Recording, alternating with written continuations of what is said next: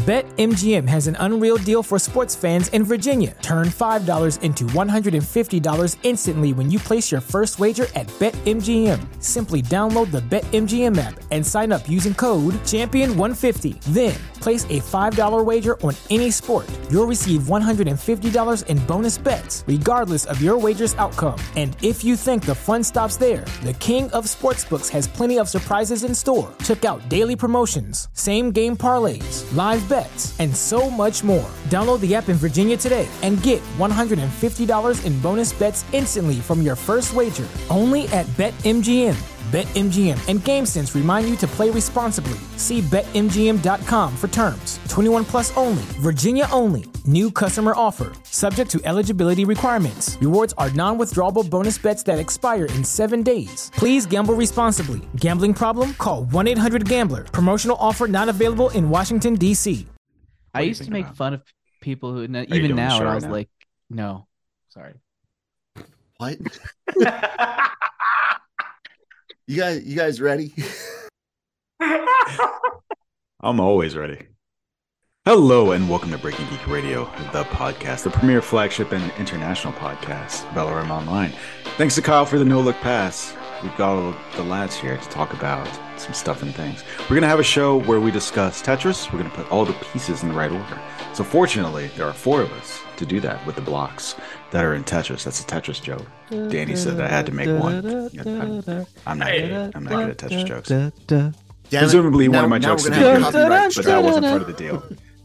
That wasn't part of the deal. He didn't say they had to be good, and so anyway, uh, we've got that. Plus, we've got some news to talk to you guys about. Gentlemen, how are you all doing? Great. Doing well. I'm. Uh, I feel the need to apologize on behalf of the podcast because I know when Nick and I had made the decision to to watch Tetris instead of the incredibly popular John Wick, it was just because like, hey, we're like John Wick. It's an important movie, but I don't care. Like, I just do Fuck not you. care. And then all of a sudden, Jonesy comes in and it was just like, what the fuck? We're not. We're not watching John Wick. What is happening? What is this nonsense? Uh, And the funny thing is, like I said, I saw you all having the discussion. It was just like I think I was sleepy or something. I was like, okay, they're just fucking around, and I went back to sleep, and then then confirmed, like, no, no, no, that's what we're actually doing. Like, oh, in our All right. defense, Tetris is you No know it was it's a it's not coming out until next week. So we got we got the early-ish review. So we're ahead of the curve. We're ahead of the I don't curve. care about. I'm We're sure the you don't care about podcast it. The second part doing is it. more important. Second part's more important. Uh-huh. Ahead of the curve on a thing I don't care about. Hey, you took all your little post-its down. Does that mean you're done with your book, or you're done with that phase of writing your book? So there was a few weeks ago I actually we I took down the board so that we could take it with us on a retreat to write a movie. So it's actually over there. I just haven't put it back up yet. What's your movie about? movie is about you know it's funny so we were writing it it was like oh super cool this and that. And then uh i saw a trailer for kimmy which i never saw and i was like oh it's kind of like kimmy. So it's kind of like stop? kimmy. Did you just no i didn't stop. It's very different but in terms of like the concept it's kind of like kimmy a little bit. I see a scene where you're just like binning the shit, like throwing it against the wall? In the trash. No, but essentially it's about this woman who uh, is like she's preparing for her day, da da da da and then at the end of it, she crawls back in, and it turns out she's living in the crawl space of her ex boyfriend's house, and then it's about that. Okay. So it's Oh, basically like kind of like a thriller. Well, it's funny. Like in my head, I'm imagining like the things that you typically write. So we're going from lit RPG to like living Oh, in yeah. a crawl space. Well, because the, the thing is that I kind of actually want this to get made, and I don't think a big budget fantasy is gonna get made. Believe it or not. Dungeons and Dragons is right there. You never know. Right, it only This costs 140 million dollars to make. That's right. That c- you could be. Hey, somebody's No got name recognition This may be either. Like no one's ever heard of Dungeons and Dragons. It's true. Somebody's got a lotto. Might as well be you. All right. You guys ready to talk about some news? Yeah. Let's talk All about right, Tetris. So yeah, yeah, yeah. Let's yeah. put that Let's there. do Oh, that sorry, let's I'm sorry. review first. you want to do the Oh. movie review first? All right. give a shit So I'm it. gonna I'm gonna stand sit here and stare at you all awkwardly while you Yeah. talk about Tetris. Uh, speaking of which, Jammer, since you're leading the discussion, do you have Yeah. all of the uh, the required material up? Actually, no, I don't right now. I'll put it up in a second. You just you totally said yes. I was like, hey, do you have? You're like, yup. well, What I did you know, think I was going to say? I thought you were gonna say, "Are you ready?" And I was like, "I'm ready," but then I forgot about the whole. But Rotten you're not Tomatoes ready. thing. I will be ready in about 15 seconds. Don't or less. Just anticipate. vamping about you not being ready. Anyways, so Instead, I'm going to talk about Kyle's shirt. He's got this really awesome little monster shirt on. It's pretty cool. I like that. Yeah. all right. I love that So, song. Dun, dun, dun. Sorry. We're on a road. You're, got, you're to gone for a month and a half or so, and you become Da, da, just this little uh, gremlin. Terrorist. Little monster. It was right Monster- there. Oh, little Monster. It was Oh, right. It was right the fuck there. Snap. Okay. And the Oh. song is perfect. We're on a road to nowhere. Just like this show I'm at the done. moment. Yeah, seriously, on the road to nowhere. So, because John Wick was coming out, Nick and I decided to watch the movie Tetris, which I think is not a bad movie to watch because, you know, it's a huge Apple TV Plus release that is coming out next week, uh, the week of the, I guess it would be the, the 31st. 31st or 30th. 30th. 30th? 31st. The week of the 31st, or at least the Friday of the 31st. And it really is kind of proof that you know Apple TV Plus is continuing to want to play you know the bit the, the Hollywood game with these quality productions. I wouldn't call it big budget because it's not, but it's certainly a quality production. It comes from us from Marv, which is the production uh, studio from Matthew Vaughn. Of course, it has to star Taron Egerton because I, I was telling Nick last night I feel like Taron Egerton exclusively stars in Marv movies, almost with the exception of like Sing. I feel like all of them are Marv but you know, I guess when you find someone you like to work with, you you kind of stick with it. Um, so Tetris, as of right now, uh, has an 80% on Rotten Tomatoes based on 41 reviews. As I said before, this movie hasn't come out yet, so it hasn't had like the huge amount of reviews. Plus, it's a streaming movie, so who knows how many reviews it'll ultimately get. My guess will be about 100 ish something, but it seems to be uh, having a pretty good start. The consensus currently is while it's nowhere near as addictive or fast paced as the game, Tetris offers a fun, fizzy account. What's so funny? of the behind of the story behind an 8-bit classic. What the what the hell was that, Nick? It was funny. Although did they have to compare it to the game? That's just the laugh was really weird. Fuck you. All right, fair enough. It was very. It was very Hanna Barbera.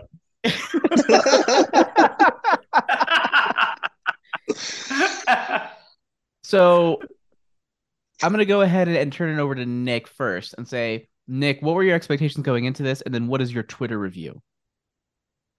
Uh, at least in the hours, final hours leading up to it, I was actually really stoked to see it. Like, I Mm. definitely wanted to see it more than John Wick because those movies, I couldn't tell you difference between the first and the second one at all. It's like John Wick's like Mission Impossible without plot. Um, Just because you have plot? brain damage. I'm sorry. What? I'm sorry. I both neither John Wick nor Mission Impossible have memorable plots, but that's not what you go to see them for. Can I finish? May I finish? Fair enough. Um, for- uh, um, I was looking forward to it a lot. Um, I really enjoyed it. It lived up to how good I thought it would be, which you know it wasn't supposed to be stellar. Um, I didn't even know it was going to be at theaters until we discussed it post show last Nick? week. it was like it lived up to what it was supposed to be. It wasn't supposed to be stellar. What does that mean, Nick? It's not a movie that I went to expecting to see an A plus. Okay, how come? Is it an A plus? No, it lived up to expectations, not surpassed. I already said lived up to expectations. But it was a very enjoyable tale of uh, getting Tetris to the United States, all the crazy rights issues, and also just kind of that almost both the comedy and the thriller aspect having to do with being in the USSR as an American during that time. Jammer, period. do you mind if I jump in here? Do, Sure. do you mind if I do you mind if I interrogate the witness? Sure, do, Nick do Doll, it. what what experience, if any, do you have with Tetris, the game, not the film? I already said. Oh, You, didn't, you did not say that. You did not say that, Nick. You he's What did I asking say? about your experience with the game. It's completely different. from what you Oh. Shit, I didn't hear that. I love the game. It's my first game I ever owned. On an original Game Boy or just like On original Game Boy. Nice. nice. I played Okay. Mario before on Nintendo. My first system I owned was a Game Boy. Okay, groovy. Okay, thank you, thank you, Groovy. Jammer. You witness. Uh, I'm not a witness. I don't. I don't have any. Uh, No, I'm. I. I, I don't went law. and I questioned him. No, no, I questioned him, and then I turned him back over to you so you could further question him. oh, okay. Okay. Good job. Good Yeah, job. I yeah, appreciate it. yeah. You really. I don't lawyer, bro. But here we go. But you Um, have Nick- seen a movie. Yeah, but I don't see law movies that much. I should see, I And should a see show. more of them. Nick. so you mentioned that you weren't expecting much. What does that mean? I already answered that. You really didn't, though. You just said it Asked just and wasn't- answered. See? Sustained. All right, you know, okay, fine. What do you rate it? Give me your rating. God damn it, Jonesy. Uh, C plus.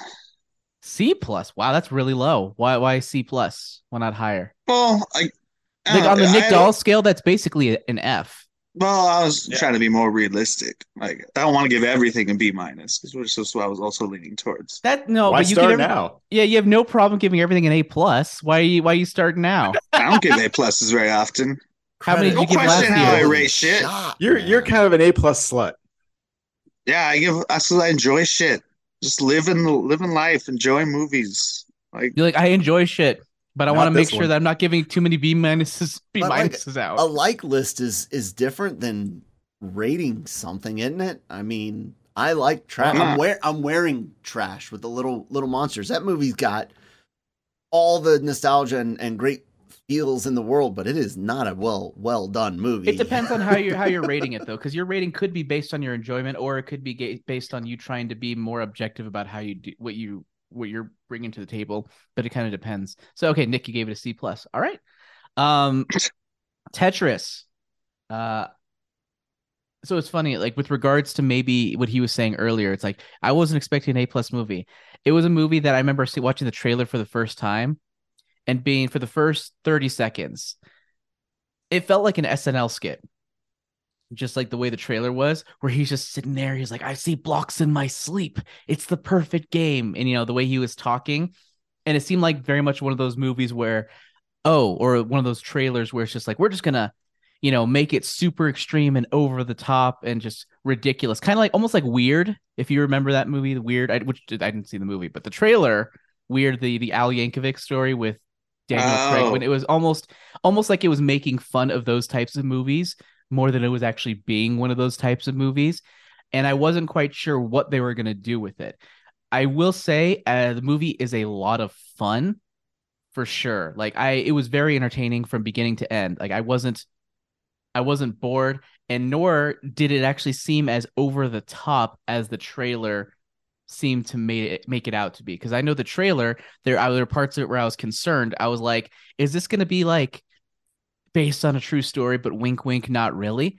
Um, what is understated in this one is literally how much of this movie is just guys in meeting rooms. So much of this movie, like probably about 80% of this movie, is guys in meeting rooms making deals. And it's not until maybe the third act climax where I'm like, okay, that probably didn't happen. But I was surprised up till that point how much of it felt like, okay, that could have happened. That could have happened. Um, it didn't seem as ridiculous and extreme as the trailer seemed to make it out to be. Um, so yeah, if you like, if you're someone who likes movies, you know, who about businesses Yes. or about dealings, or if maybe you know you saw the movie for or the trailer for the movie Air, and you're like, that looks good. I think this might be right up your alley. Uh, it's very much along the same lines of that, and it has one refreshing aspect when it comes to these business movies.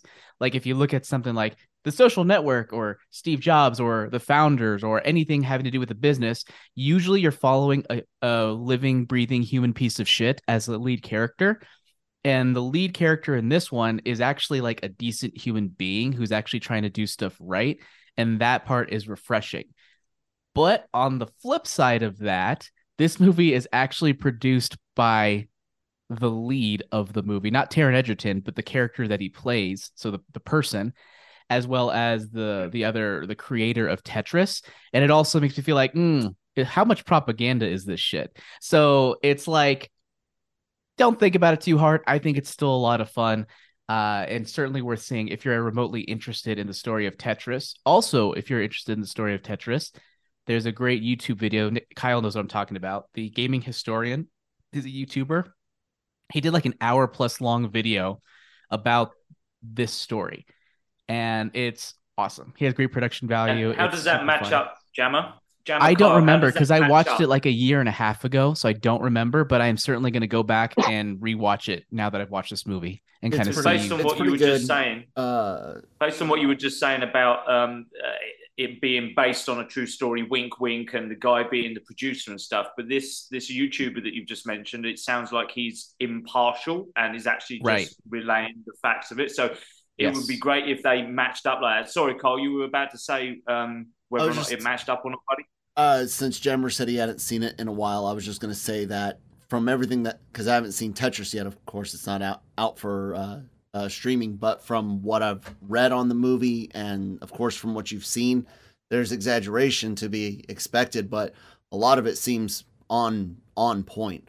Um, Good, So yeah, good. Because Yeah. I've recently Yeah, found out that Bohemian Rhapsody um, was. I mean, obviously, there's always a little bit of um, uh, artistic license, highly etc., but embellished and a lot Yeah, of the lot. Bohemian Yeah. Rhapsody story was absolute bullshit, and I, I was Yep. a little bit disappointed by that because I actually I'm not saying it was all good, everything was going to be factual on screen, but the way the band met, I thought they would at least show that as the true story, and apparently the way it was in the movie was not even like that. So major events, I was kind of hoping that they would follow. But it was way out that movie. Now I was disappointed because I found that out recently. Going in from what you just said with Tetris, if I go in knowing that it's going to be slightly embellished, I'm okay with that because I like the look of the trailer. So Yeah, the trailer-. I- as long as I go in with my eyes open, I'm, I'm absolutely fine. the trailer felt like it would be super embellished. So it was actually ended up being less embellished, at least seeming less embellished. I I don't know the The facts. trailer was yet. quite stylized, wasn't it, with the fast-paced action and jumping? But it looked like it was going to be this this race against time to get him out of Russia and the game out of Russia before the the KGB mm, sh- killed him and his family in a nuclear explosion somewhere or some some. so it is fast paced, but that part of him trying to race out of Russia literally isn't until like the last fifteen to twenty minutes, Gotcha. Yeah. and the rest that's of it cool. is I'm looking forward is it. men in boardrooms talking, and with there's quick like cuts and fun. with quick- yeah, it's very fa- it is fast paced. it's like a lot of back and forth stuff. It has that stylized that part where when they have some establishing shots, they kind of have that sort of eight bit pixel sort of veneer like over it, like which is completely unnecessary. Honestly, it was kind of more distracting than it was anything. But overall, I thought it was. I had a good time watching it. Like really, I had an amazing time watching it. It was also refreshing to see a movie in theaters that wasn't an action movie. so Cool. I was, I was like, oh, I forgot how this, I forgot what this feels like. And All the right, score does work in the Tetris theme a lot, Yes. which is what I Like- was So, Jammer, for. what's your letter grade? My letter grade is a B. I think my main issues cool. with it, um, my main issues stem from. What are my main issues with it? So, are you saying giving- that this film has broken the video game adaptation curse? Is that what you're saying? Is that what Up I'm until- hearing right now? Up until this point, there hasn't been a single project worth seeing until Tetris. Who knew that Tetris would be the one to break the curse? Amazing. Yeah. No way Mario can be this good. No way Mario can be this good. Actually, stay behind, stay at the very end for the post credit scene because it connects it to the Mario movie. So, Hmm. mhm. The fuck? So, what you're saying is I'm obviously Game Boy kidding, Danny. Cinematic Universe. Uh, Game, Game Boy, Boy- Cinematic Universe. Yeah, that's what I want. They also they also do show Super Mario Nintendo Land one. multiverse. mm. I So one Game thing that was really distracting Universe- in in this movie though. If if you're like me and if you've played Super Mario Land a million times, you actually do see him play Super Mario Land on the Game Boy in its prototype version.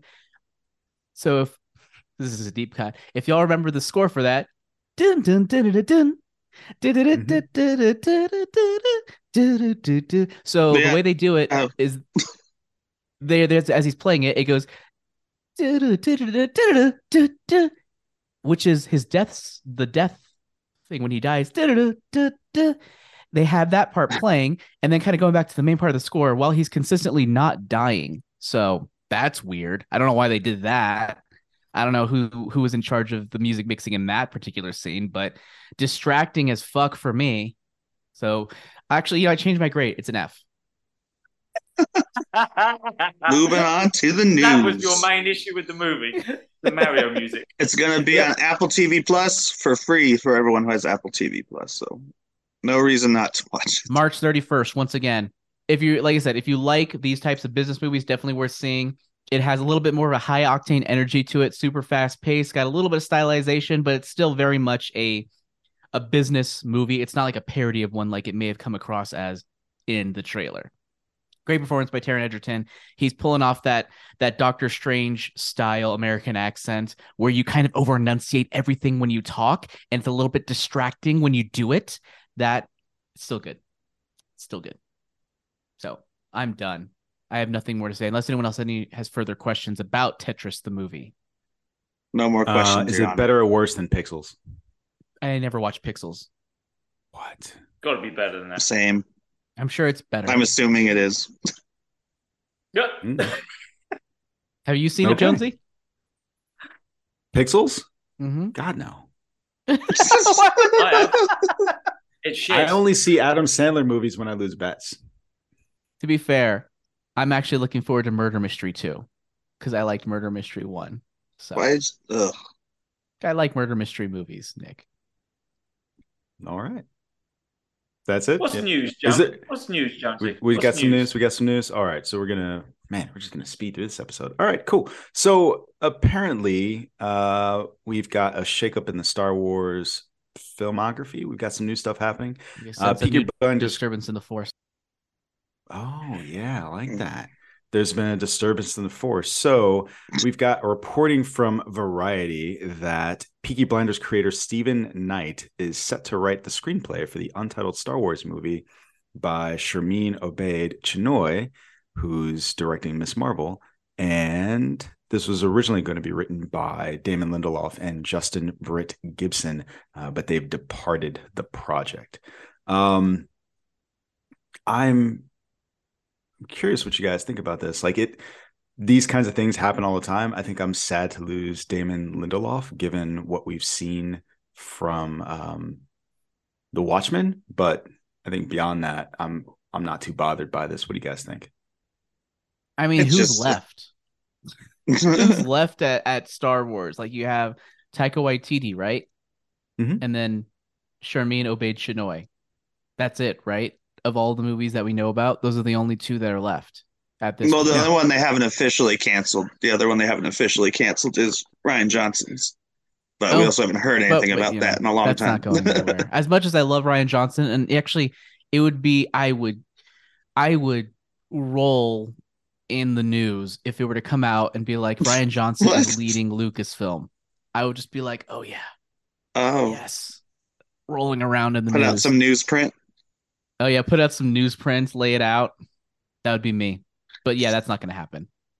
Yeah, I'm so what I think is interesting about this, right? The film hasn't been canceled, and that's usually the thing we've been pretty critical of lately.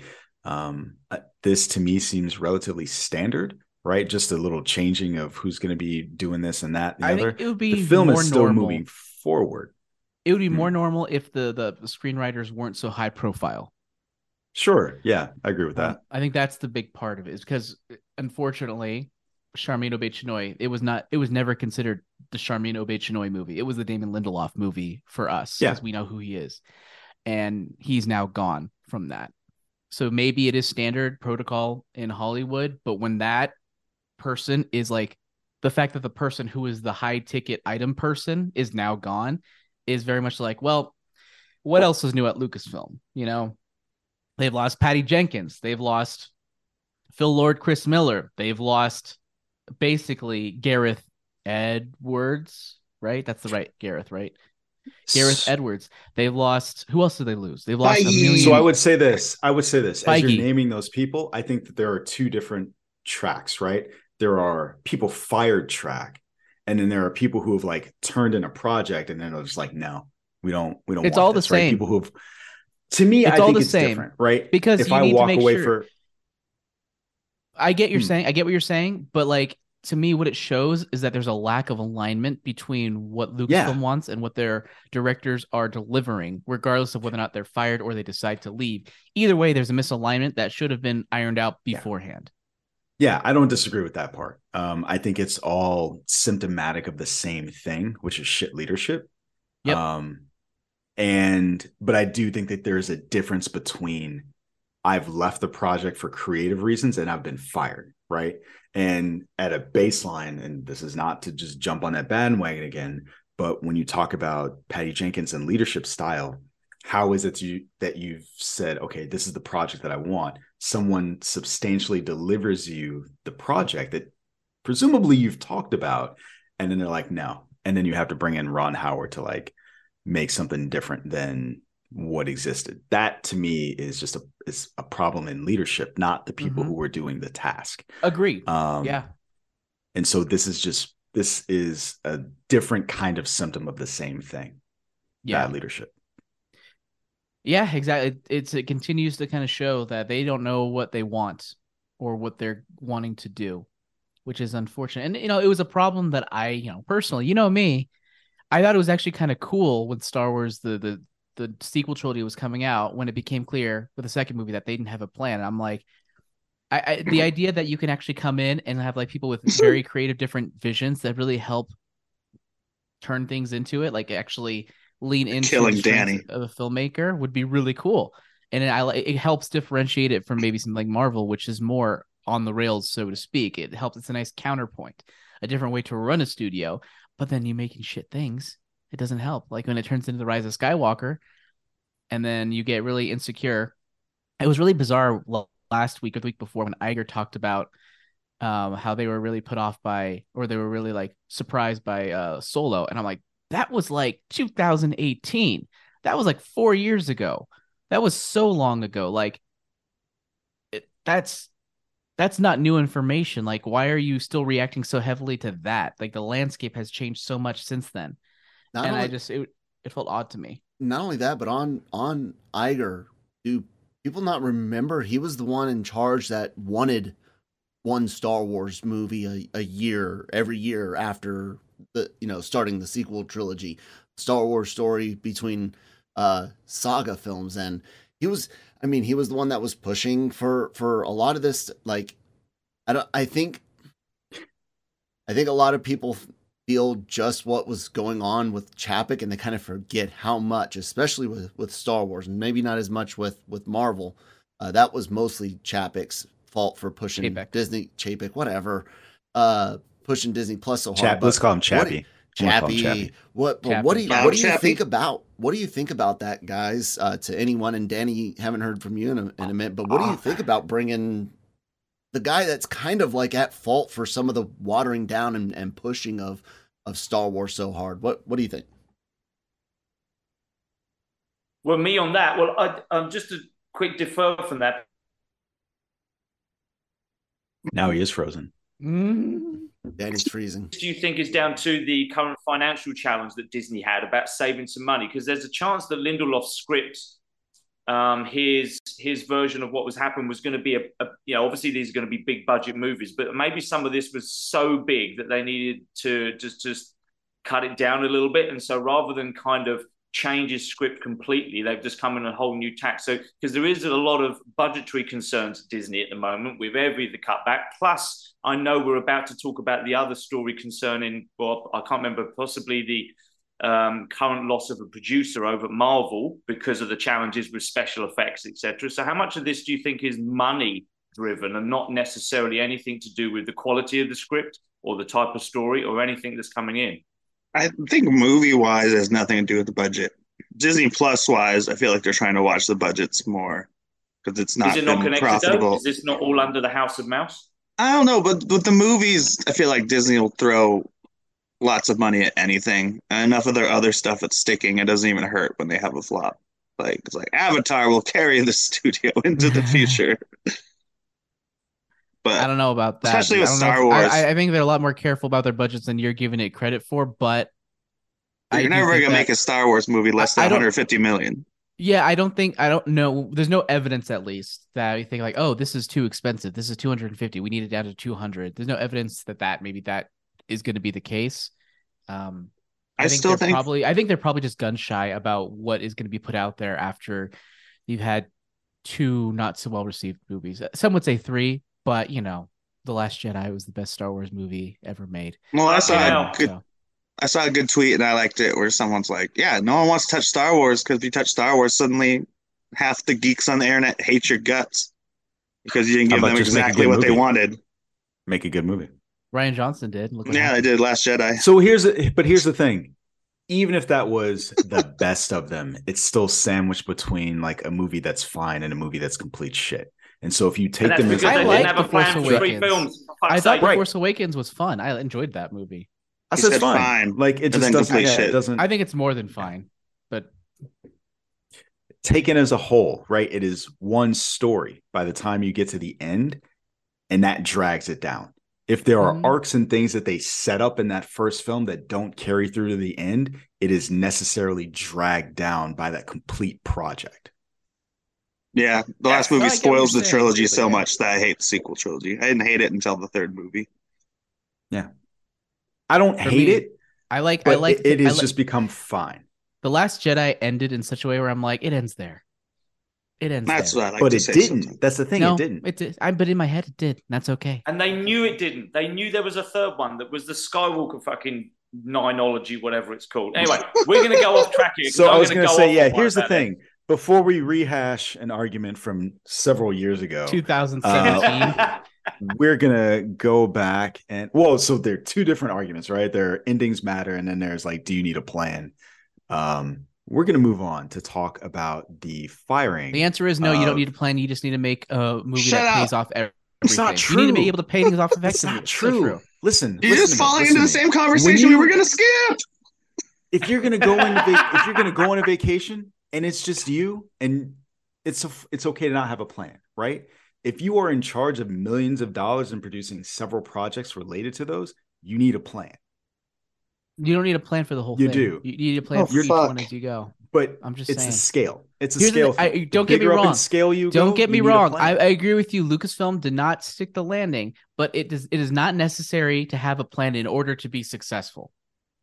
It is not it a depends necessity. on what you're talking about. It is not if you're necessary. just going on a vacation is hold by on. It is not. then you're It is not necessary to be able to say like we're gonna have three movies. I need a plan for one, two, and three before I continue. No, you don't. You get a plan you for do. one, and then you get a plan for two, and then you get a plan for three. That's a you, could do, be successful. It is possible third- to be successful that way. Of, of But it Wars depends on how you're making them. Let It Danny depends on how you're speak. Yeah, if you know that you're going to make a trilogy, then you need a plan. I don't agree. Ja- I Jammer. Jammer now has to Jammer now has to write Yeah. an entire trilogy, right? But he cannot think of the ending at, at all whatsoever. That's not as a exact- matter that's as a matter of fact, Jonesy. Here's what you it. do: you come up with an ending, Jonesy, an ending in your your mind. Jammer has to start it, and you don't give him any of of the plan, but he has to take your ending regardless. And Nick, you come up with the the the premise for the second one. That way, it'll it'll keep it fair. Jammer I mean, has if to J.J. write, write them all. Abrams, Jammer, Jammer writes them all. He only knows just the first one. That's it. That's all he knows. Jonesy holds the key to the end. Nick holds the key to to the middle. Jammer has to write all Wild three. card, bitches. as a storyteller, you should be able to pivot on what came before. And J.J. Abrams failed at that because he tried to just circle it back in a way that made no sense. Hey, I said he they to should finish lean into nine films. They should have to leaned finish into a eight. story that nine films long. That's an impossible You need a task. plan what for that. Rian Johnson It's did. not an impossible task, It's not an impossible task. He could have done it. I could have He done it. could have done Fuck it. you. I could have done but you know what you have to do to do it? You got a plan for Have it. a plan. Moving on. Moving on. I love it when a plan comes together. uh, so I'm gonna punt this one because I've I feel like I've I I've read the variety story, but I'm not sure I understand it well enough to speak intelligently on it. Um, so I'll introduce it and Jammer, if you don't mind taking Yeah. like the substantive elements of it. So Victoria Alonso, who is a longtime Marvel producer, has been released by the studio. Um, you would have seen her name on films as far back as the first Avengers film. Um, and there was a big as far kerfuffle back at the as studio. Iron Man before Iron Man. Oh yeah, Iron Man. Yeah. Um, and so there's been a big kerfuffle at the studio, and Jammer, I'm going to turn it over to you to uh to handle this. Yeah. So Alonso, as he mentioned, has been there for many years. Earlier this week, she was. It was reported that she was gone from Marvel. At the time, it wasn't clear whether or not she left of her own volition or if she was let go. This Variety article talks about how she was terminated, you know, dismissed from Disney. They said the cause of her termination is unclear. The decision was made by a consortium including Human Resources, Disney's legal department, and multiple execs, including Disney Entertainment co-chairman Alan Bergman, to whom all the Avenger, excuse me, all the Marvel Studios reports. Alonso's longtime boss and Marvel chief creative officer Kevin Feige felt mired in an impossible situation and ultimately did not intervene, one source added. Alonso was blindsided, another insider added. She declined for comment. Um, and yeah, it's it's a big deal. Like I said, she's been with the studio for 17 plus years from since So give me the so what? Give me the so, So what? what? Like why does Well, this matter? This matter well, she's first of all, it's always a big deal when someone isn't just they don't just leave, they're fired. Not just somebody, but a big piece of like the he- big heavy hitter producer puzzle over at Marvel Studios. She's like she's been moving doing this for so long. She's obviously very skilled and talented, has been able to get it done. And she's like the only other name that I could think other than Feige that's as big as uh, Louis D'Esposito. That's it. Her and Louis D'Esposito and Kevin Feige. Those are the three producers I think about whenever I think about Marvel Studios. So that was that three triangle of happiness there is now down to two. It's now a one-legged pony. That's a weird analogy, but it's now It's a now one-legged straight line, not a triangle. There you- is now a straight line. And I think that's a big deal, especially when she's fired. And I, we can look at the current state of the MCU, and it's it's hard not to speculate what is the reason behind this. You know, people aren't huge fans of Phase Four. They haven't liked how Phase Five started with Ant Man and the Wasp: Quantumania, and last year or seven or eight months ago, whenever that was, there was that huge issue that bubbled over a little bit, but then you know quickly went back under, having to do with visual effects and how much they really push those visual effects artists. Um, we don't know if it has anything to do with that.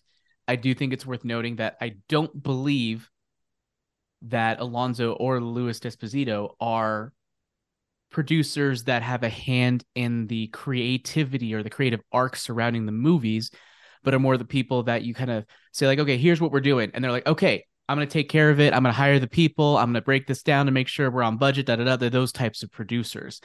And so, what is it that she could have done, or what is it about the political atmosphere at Marvel Studios that made her firing a quote unquote necessity? So, I mean, it opens up a lot of questions.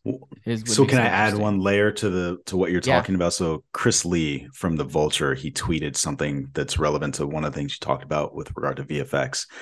His tweet was that so many VFX sources have told me that Victoria Alonso was singularly responsible for Marvel's toxic work environment, a kingmaker who Mm. rewarded unquestioning fealty with an avalanche of work, but who also maintained the blacklist that kept FX pros wild-eyed with fear.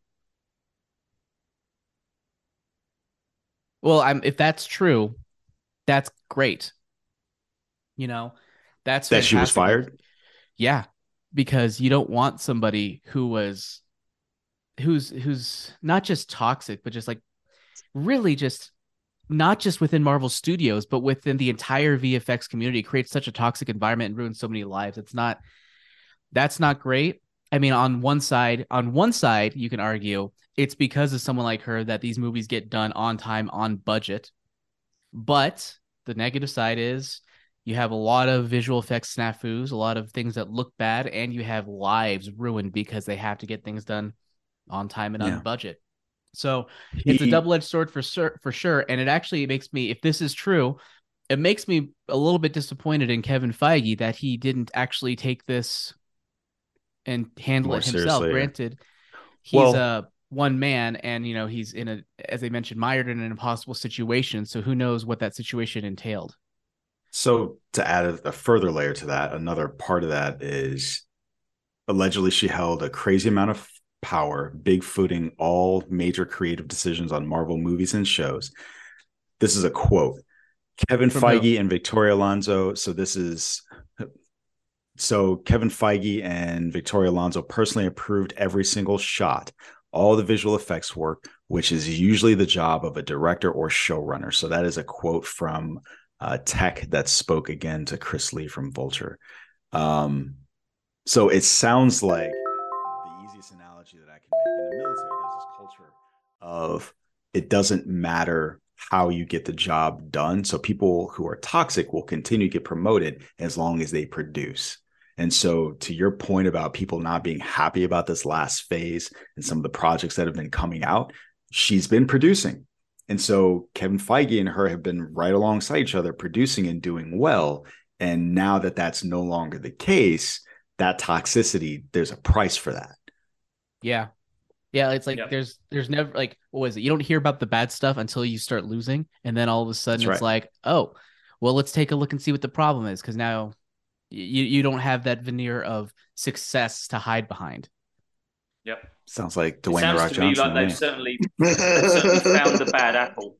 They found the bad apple in the barrel, and, and, and a little bit of the well. Now we can kind from what you were just saying there, Jonesy, about actually having creative input as well, not just getting shit done, making sure that things were happening, but actually actually overseeing all of the VFX shots and the decisions being made. That sounds to me like micromanagement at its worst when it comes to these kind of films. And we've started to see that, you know, for phase four, the reason why I've not been enjoying phase four has nothing to do with the quality of the visual effects. So if she's actually having creative input on story and stuff as well, then maybe they've had a look at that and said, look, you now you're getting too involved. You should have been the person just making sure that the ship was done. It, it, it sounds very much like she was possibly um, the cause of some disruptions across the whole filmmaking process from VFX to director to story. You just said showrunner as well. And so, yeah, sounds like she may have needed to go if what this guy is saying, if what all this adds up is true. And I will say, as far yeah, as like the um what were you saying? I, I, will. Marvel Studios has always been unique in that it's always seemed like a very producer centric studio. So I don't even know if like that's you know them finalizing the shots or approving them is like is that has that been the case since yeah. Iron Man? Like I mean, it's yeah. it, it, once again it it is a situation where well now that things aren't looking that good or think people aren't liking them as much now let's take a look like oh that's not normal like but it, maybe it's been normal for the past 17 years so Maybe they're just they were just working on too much shit. I mean, we've talked about this before. They have too much stuff that they're just working on, and it's just a yeah. it's a quality control issue at this point. Yeah, yeah. Nick, you have anything to add or to say or any opinions? No, you guys got it. You covered it. Uh, any right. other extra bits of insight, Jonesy, on your end? Um, those are some good I got nuggets that you threw in. Um, I got nothing.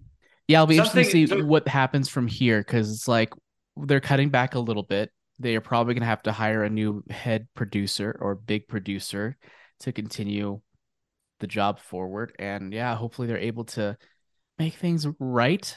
I'm not convinced that she alone was responsible for everything. Maybe she was in terms of perceived, but I mean, the problem is industry wide, it's bigger than her. So I don't know how they go about fixing that issue without just overhauling the entire process. But maybe I'm just cynical. It's a systemic issue in the industry. No, I'm something. So something the last links, thing. Sorry, Johnny. I was going to say something that links both this story and what we were just discussing at the end of the other one. One of the F- uh, VFX guys in another article that I read um, was saying that Marvel um, were coming in and they don't seem to uh, have a plan. They were even saying that they were changing VFX shots at the last minute because they were changing the powers that some superheroes in these movies were having. And they were saying, and, and the quote was, I, uh, not quite verbatim, I apologize, I can't find it, was that they need to have a plan because they keep changing their mind about stuff. Now, I'm not saying that they don't have a plan for phase four, but if they're that you know, if they can't decide on what powers a superhero has at this fucking point, then oh my god, come on, guys, that's got to be something to it. And maybe this was where she was being involved a little bit as well, just on those VFX shots. Mm. Um, it uh, may sorry, also input. be a, so. A... so the addendum to that story is um, part of the way Marvel has been recruiting directors.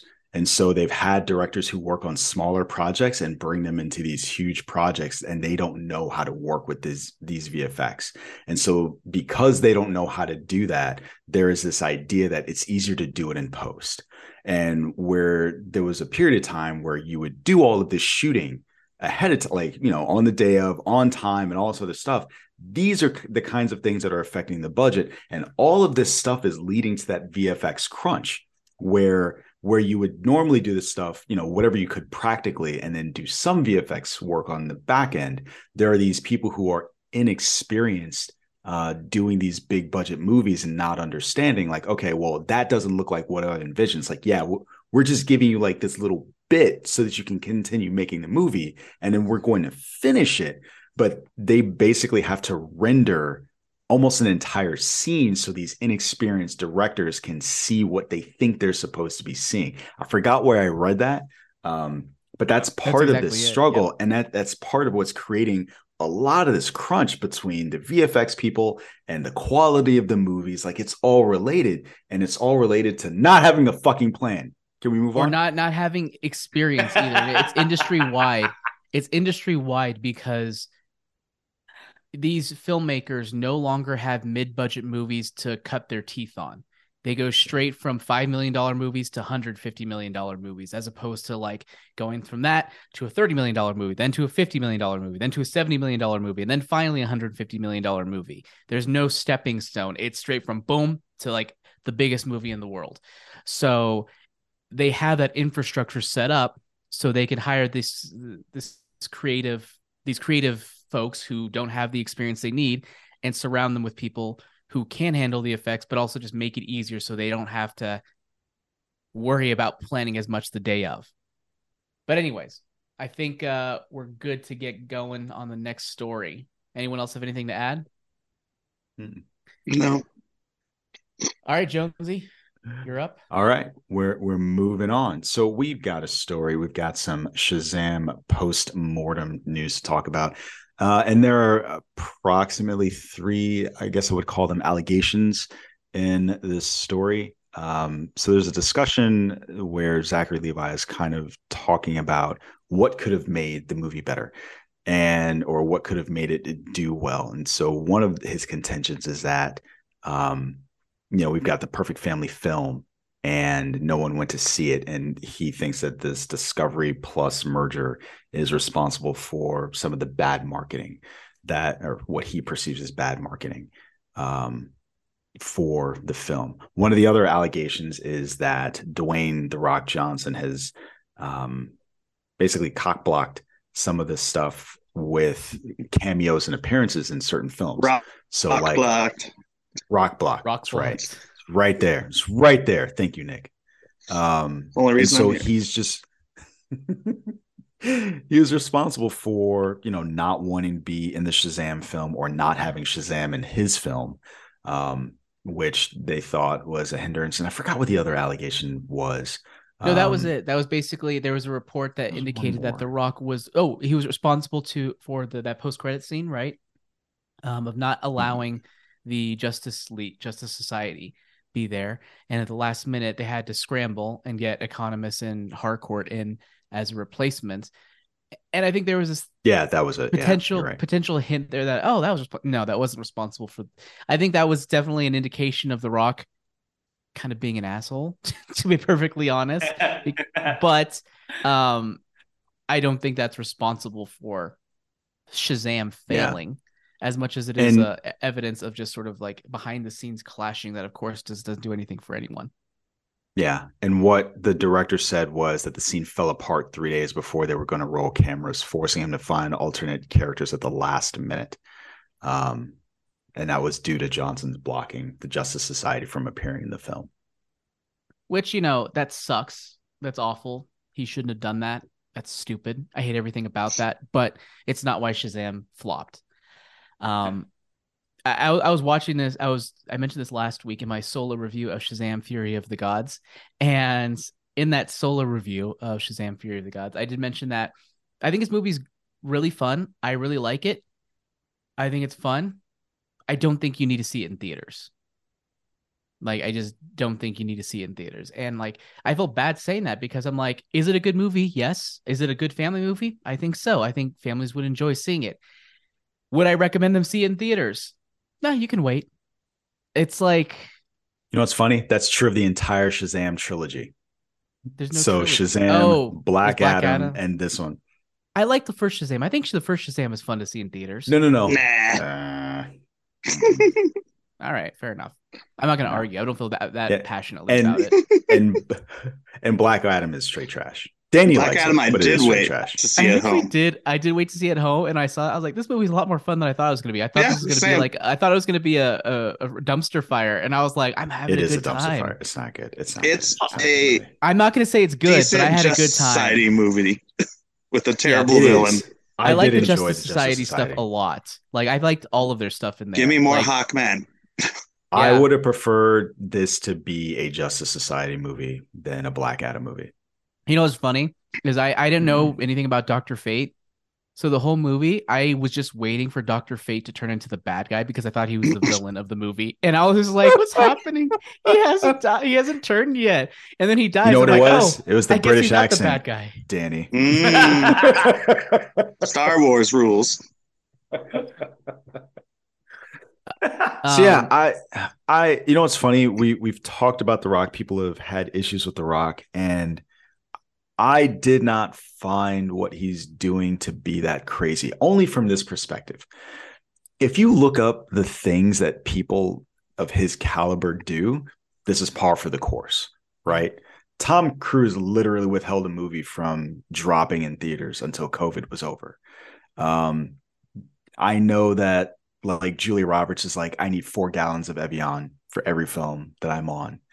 Um, George Clooney, he was in Gravity, and I think how long was he in Gravity? Somebody guess. like, Like, 20 minutes, 15 That's minutes. right. Less. all right.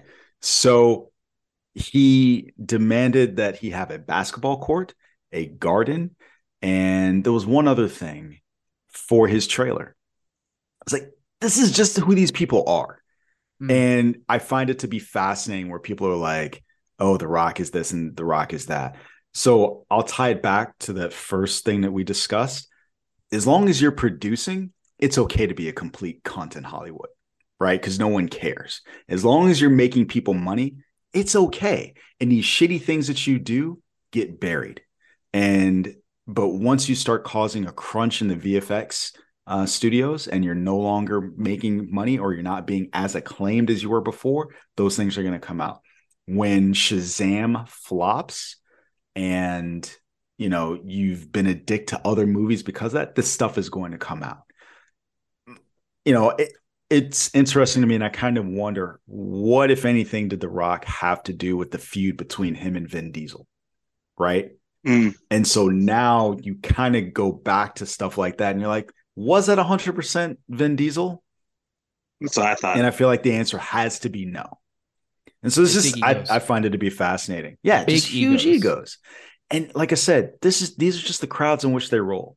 So I agree with you, Jammer, that this is I don't like it, but it is also par for the course. Yeah, that's fair.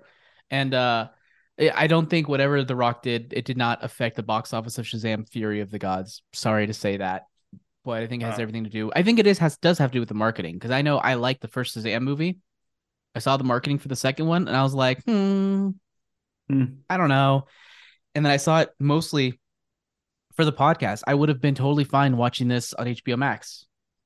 Yep. If it wasn't for the podcast, I would have seen it. And ironically enough, no one, none of you else. It was all by myself. But whatever. Uh, I don't regret seeing this in theaters. But yeah, I just it I there's don't nothing regret about getting it. sick. There's nothing about it that really screams like we have to go to the theater. It, it's not. It's a goofier No. story. It, it doesn't fit into the bigger DCEU, or maybe it probably won't. It's well, definitely won't at this point. But Yeah, not it wasn't clear at this point. And I don't know. Like I just don't know what could have saved it because I think it's a solid movie. Yeah, me too. Jammer, what letter grade did you give it last week, buddy? I may have given it a B or B minus. I, I don't think I was that high. I think I said a C plus because, like you, I enjoyed it. I managed. I got a chance to watch it, and it was a it was a fun afternoon at the movies. I was okay with it, but yeah, it is, it is one of those films. Yeah, I'll, I'll watch everything and anything and on the big screen because I have the time and the availability. But yeah, I would have been just as happy to watch this on the slightly smaller screen. Um, so the marketing How- didn't help. I think Zachary Levi even said it. He said, you know, if they were showing the trailers just before Scream Six and things like that. So if you're trying to promote a family movie, that's not necessarily one of the best times to do it. I don't say that's the only piece of marketing mistake, but that, those kind of things certainly didn't help. I'm from the side point that people are just tired of these mediocre films now.